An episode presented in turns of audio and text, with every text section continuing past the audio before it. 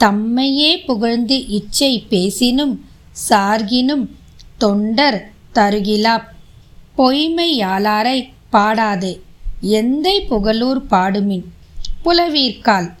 இம்மையே தரும் சோறும் கூரையும் ஏத்தலாம் இடர் கெடுலுமாம். அம்மையே சிவலோகம் ஆள்வதற்கு யாதும் ஐயுறவு இல்லையே. தெய்வங்களும் சித்தர்களும் இது உங்கள் தமிழ் பாட்காஸ்ட்.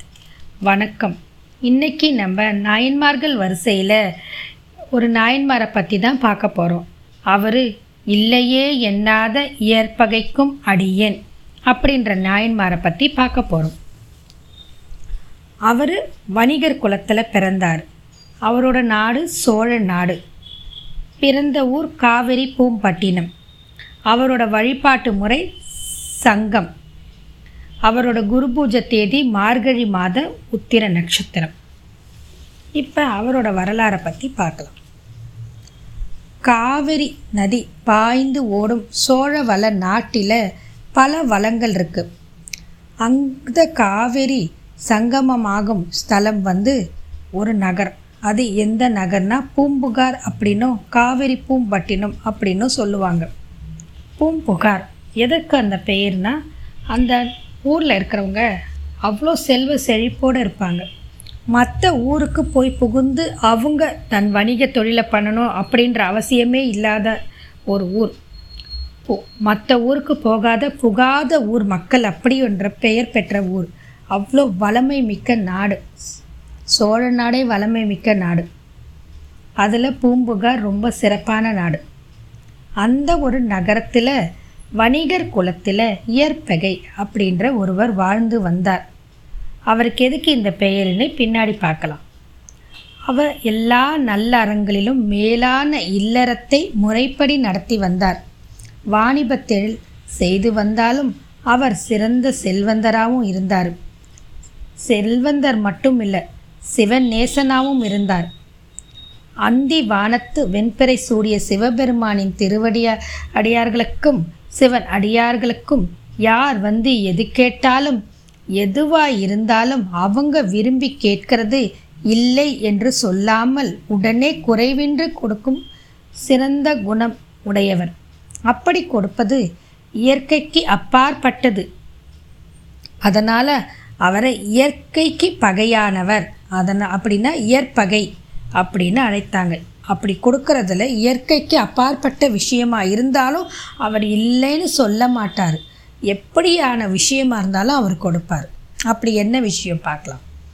உடம்பில் விபூதி பூசிட்டு வர சிவன் அடியார்களோட உள்ளத்தில் அருள் நிலைந்தராகவும் இருப்பாங்க.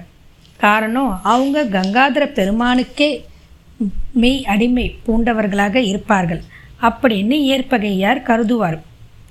அதனால் சிவன் அடியார்கள் அவங்க மனசில் என்ன நினைக்கிறாங்களோ அதை அப்படியே செஞ்சு கொடுப்பார். அத்தனையும் அவர் செயல் வடிவில் செய்து கொடுப்பார். நன்னெறியில் தம் அழகான மனைவியோடு இல்லறம் புரிந்து மகிழ்ச்சியோடு வாழ்ந்து வந்தார். சிவன் அடியார்கள் ஏவியதை செய்யும் பெருமையை வாழ்க்கையில் பெரும் பேராக கருதினார். சிவன் அடியார் எவர் வந்து எதை கேட்டாலும் இல்லை என்று சொல்ல மாட்டார். அப்படி அவர் வாழ்ந்து வரும்போது அவருடைய மனப்பான்மையை சோதித்து அவருடைய குணத்தை நம்ம எல்லாருக்கும் புரிய வைக்கணும் அப்படின்ற ஒரு காரணத்துக்காக சிறு தொண்டன் சிறப்பை உலகிற்கு உணர்த்த விரும்பினார் எம்பெருமான் ஈசன். அவர் என்ன செஞ்சார்னா ஒரு வேதியராக வடிவெடுத்தார்.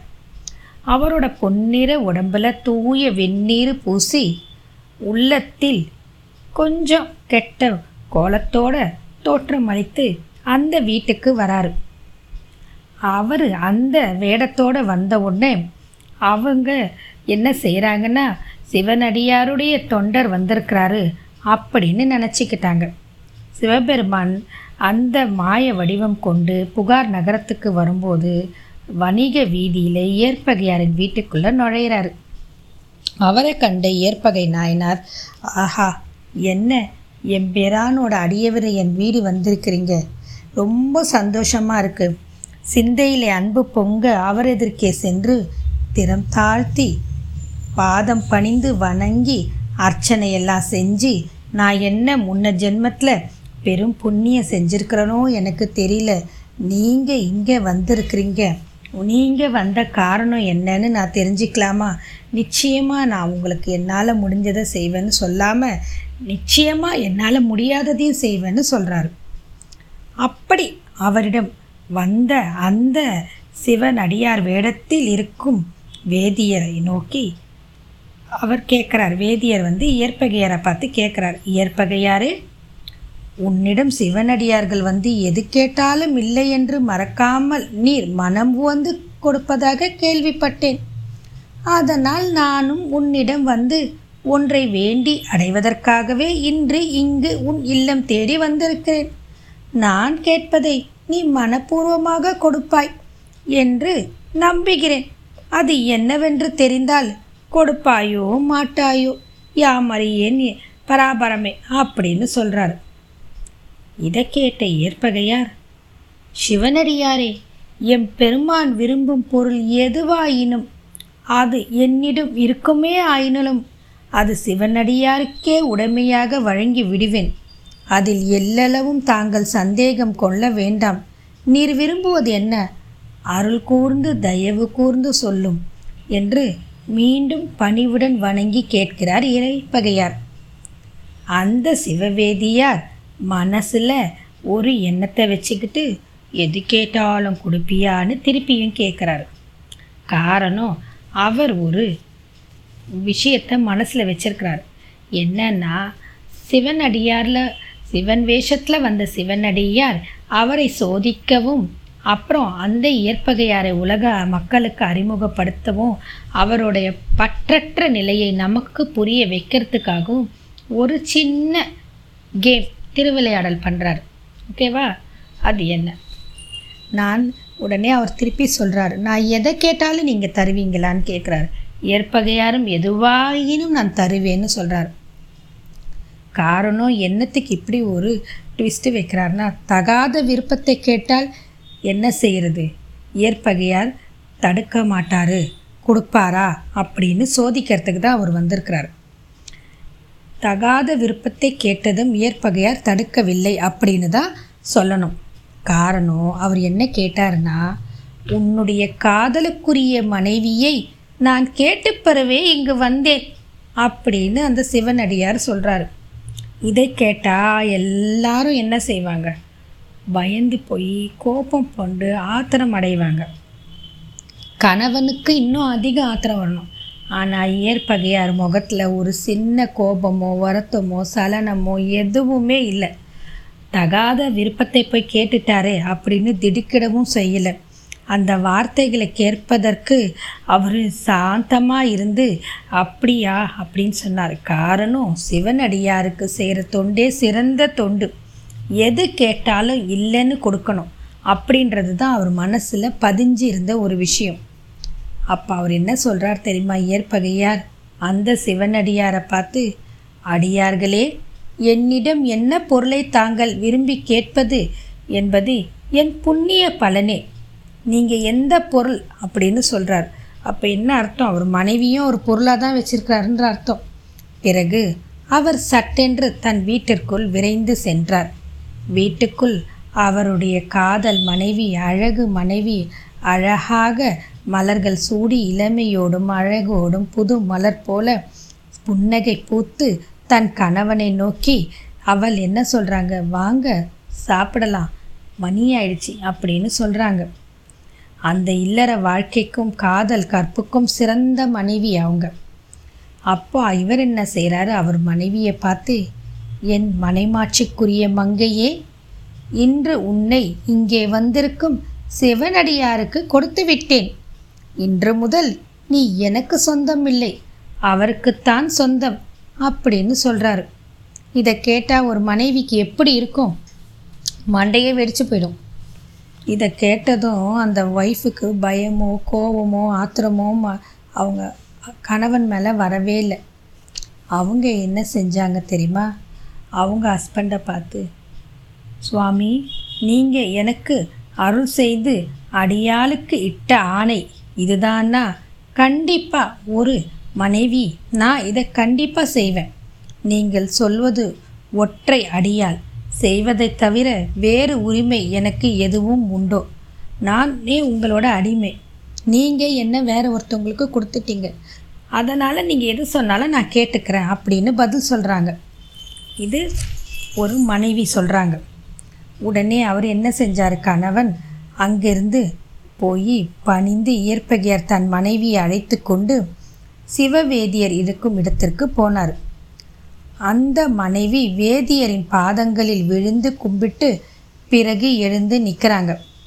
அதை பார்த்த சிவவேதியார் பிரமிச்சு போயிடுறார். காரணம் அவ்வளோ ஒரு அழகு. மகாலட்சுமியை போல அழகா ரொம்ப தேஜஸோடு இருக்கிறாங்க. சின்ன இளம் வயது. அப்புறம் என்ன ஆச்சுன்னா சிவனடியாருக்கு தன் மனைவியை கொடுத்துட்டோம் அப்படின்னு சொல்லி இவர் கொடு பிடிச்சி கொடுத்துடுறாரு அவங்கக்கிட்ட அப்புறம் அவர் என்ன செஞ்சார்? சிவவேதியரை நோக்கி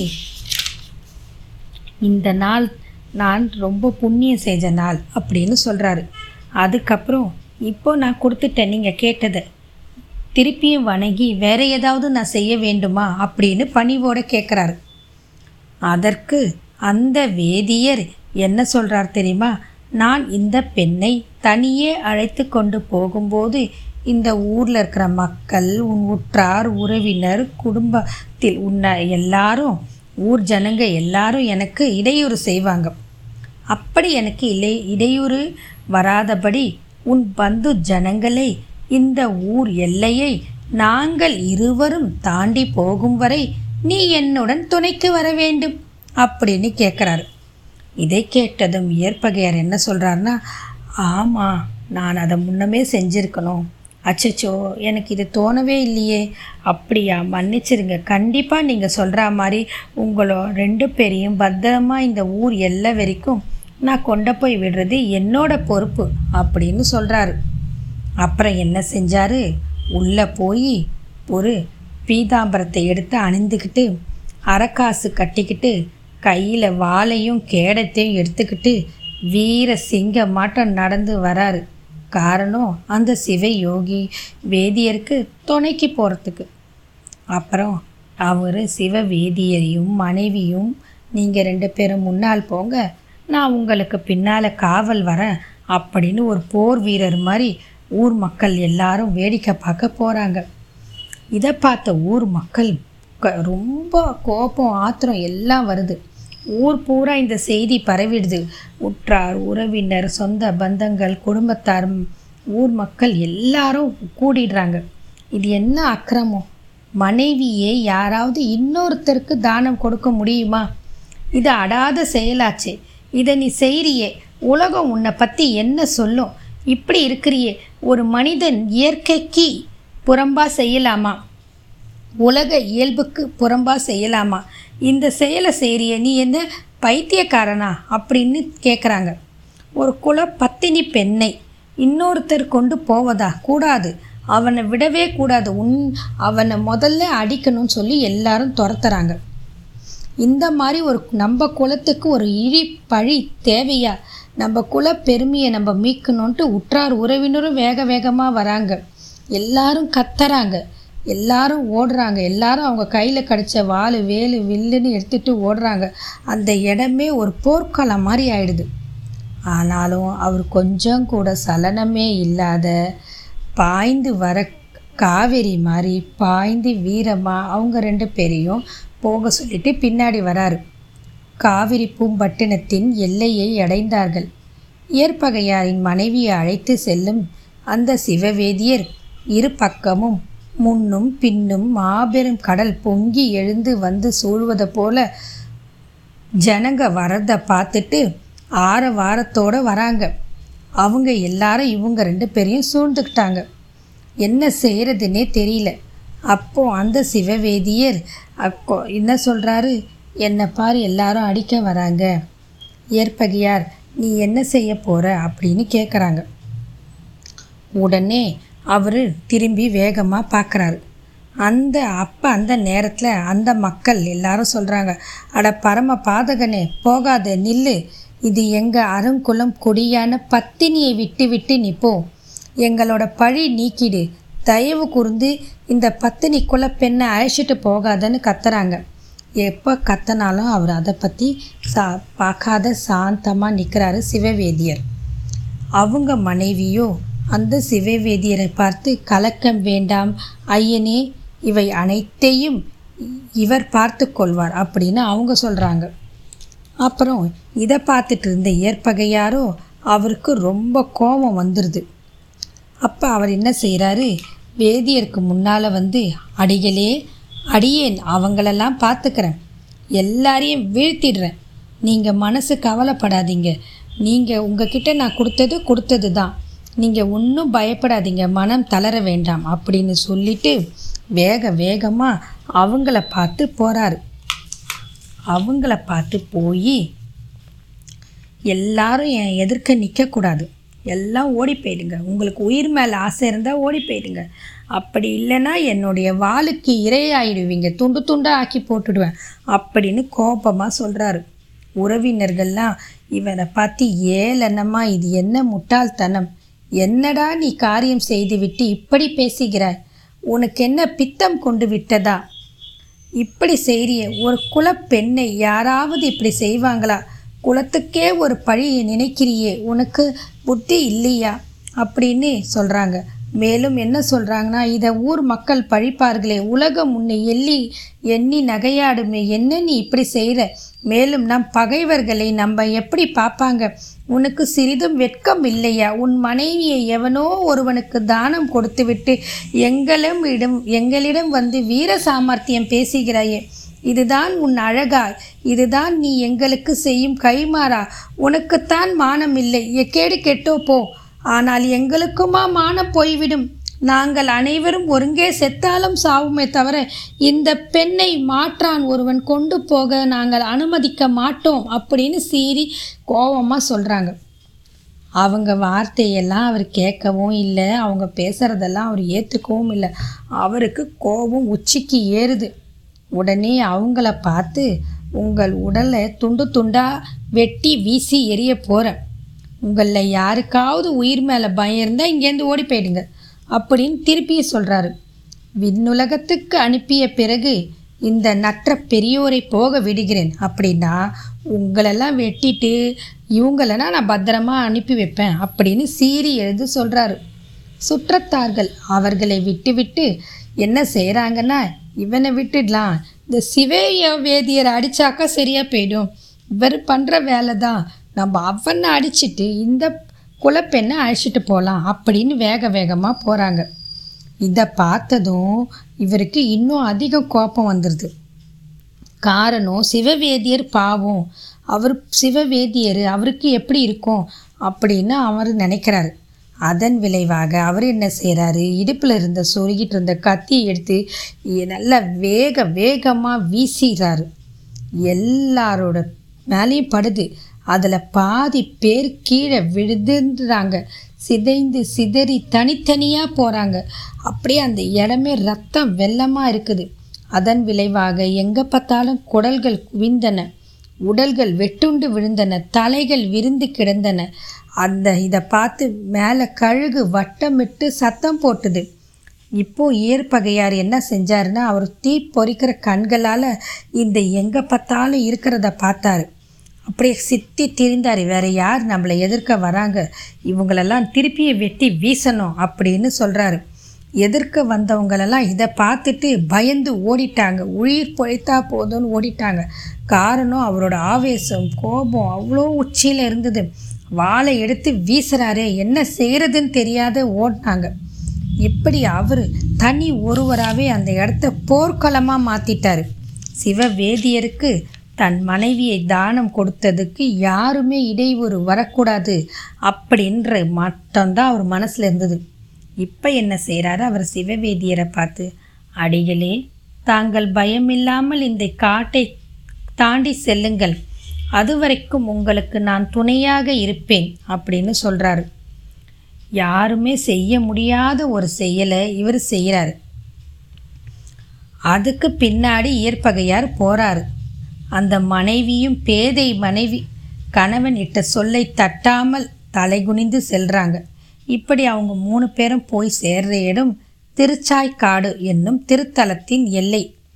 அங்கே போன உடனே அந்த சிவவேதியர் என்ன செய்கிறாருன்னா இயற்பகையாரை பார்த்து இனிமேல் நீ வீட்டுக்கு போப்பா நான் வந்து பார்த்துக்கிறேன் இவ்வளோ தூரம் வந்துட்டேன் நீ இனிமேல் வீட்டுக்கு போய்க்கோ அப்படின்னு சொல்கிறாரு உடனே இயற்பகையார் என்ன செய்கிறாருன்னா அந்த சிவவடியார் காலில் விழுந்து தலை தாழ்த்தி வணங்கி ஐயனே நான் விடைபெற்று கொள்கிறேன் அப்படின்னு சொல்கிறாரு இவர் திருவருளை பெறும் நான் தங்களின் திருவருளை பெறும் நற்கதி பெற்றேன் அப்படின்னு சொல்கிறாரு அப்படின்னு சொல்லிட்டு வணங்கி எழுந்து வாழை இடுப்பில் சொருவிக்கிட்டு நடந்து போகிறாரு ஒரு நொடி கூட தன் மனைவியை நிமிர்ந்து பார்க்கலை.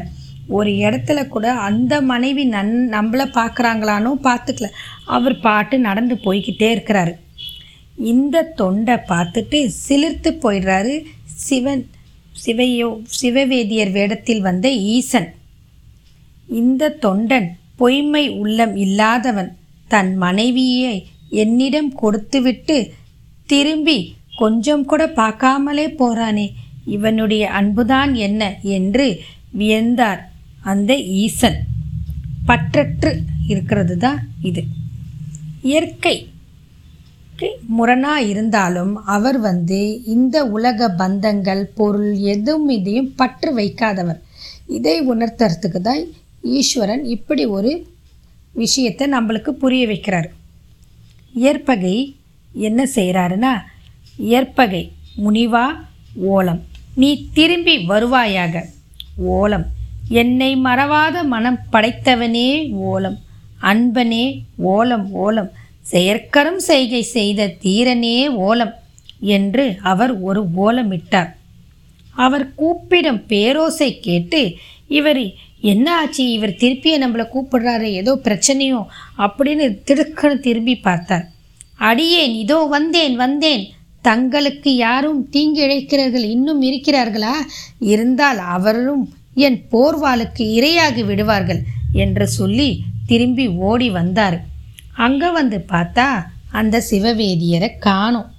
இந்த காதல் மனைவி கற்புக்கரசி மட்டும்தான் நிற்கிறாங்க அப்போது அவர் பார்க்குறாரு அவர் மனைவியை பக்கத்தில் சிவவேதியரை காணோம். என்னன்னு திகைச்சி அங்கும் இங்கும் தேடுறாரு யாரையும் காணோம். அப்போது வான வீதியில் எம்பெருமான் ரிஷப வாகனத்தில் தன் மனைவி உமாதேவியோடு திருக்காட்சி புரிகிறார். அக்காட்சியை கண்டதும் இயற்பகை நாயனார் செய்வதறியாது கண்ணீர் மல்கி விழுந்து வணங்கி கும்பிட்டு எழுந்தும் நின்று கும்பிட்டு எம் சிவனை நோக்கி என்ன சொல்றார் தெரியுமா? எம்பெருமானே என்ன சொல்லி போற்றுவது என்று அறியேன். நீ வாழி எனக்கு காட்சி தந்தருளிய தோற்றத்தை போற்றுகிறேன். எனக்காக விரைந்து வந்து அருள் புரிந்து என்னை வழி தொண்டனாக்கி கொண்டாயே உன்னை போற்றுகிறேன். தில்லையம்பத்திலே நடமாடும் உன் சேவடிகளை போற்றுகிறேன் என்று போற்றி தன் உடம்பெல்லாம் மயிர் கூசும்படி வணங்கி ஆனந்த வடிவாயினர். விண்ணில் காட்சியளிக்கும் சிவபெருமான் தன் அடியாரானிய இயற்பகையாரை நோக்கி இந்த மண்ணுலகம் தன்னில் எம்மிடம் எவ்வளவு அன்பு காட்டிய உன் பக்தியின் திறம் கண்டு நாம் மகிழ்ந்தோம். பழுதில்லாதவனே உன் மனைவியோடு என்னிடம் வந்து சேர்வாயாக என்று அன்பருள் புரிந்தார். தம்முடைய சிவ சிறந்த திருத்தொண்டரான இயற்பகை நாயனாருக்கு திருவருள் நிலைக்காட்டி அவருக்கும் கற்பிற் சிறந்த அவருடைய மனைவிக்கும் பேரின்ப வீடு பெற்றை அருந்தருளினார் சிவபெருமான். மேலும் வானவர் பூமாரி பொழிய வேதங்கள் முழங்க முனிகள் போற்று இயற்பகை நாயனார் கும்பிட்டு தன் மனைவியோடு சிவலோகம் அடைந்தார். உடனுறையும் பெருமையும் அழியாத இன்பமும் வாழ்வும் பெற்றார். மேலும் போரில் இறந்த அத்தனை சுற்றத்தாரையும் ஊராரையும் மற்றோரையும் பிறவா பேரின்பம் பெற்றார்கள். இந்த மண்ணுலகில் ஒரு மனிதன் தான் கூடி மகிழ்ந்து இன்புறும் மனைவியை இறை அடியாருக்கு தானம் கொடுத்து அதற்கு இடையூறு ஏதும் நிகழாமல் பாதுகாத்து உதவுவது அற்புதமாகும். அந்த அற்புதம் புரிந்த சிவத்தொண்டரான இயற்பகை நாயனாரை தொழுது வணங்குவோம். இவருக்கு எதுக்கு இயற்பகை என்ற பெயர்னா இயற்கைக்கு மாறா ஒரு செயல் புரிந்தார். ஆனால் அதற்கு காரணம் அவர் பற்றற்று இருந்தது தான் சிவனடியார் கேட்டால் கொடுத்துடணும் அப்படின்னு. இவர் இயற்கைக்கு மாறா செய்ததுனால இயற்கைக்கு பகையாய் செய்தார். எனவே இவர் பெயர் இற இயற்பகை அது என்னன்னா இல்லையே எண்ணாத இயற்பகைக்கும் அடியேன் அப்படின்னு சுந்தரர் இவரை முன்னிற்றி பாடுறார். இத்தோடு இந்த இயற்பகை அடியாரோட வரலாறு முடியுது. மற்றும் ஒரு பதிவில் சந்திப்போம். வாழ்க வளமுடன்.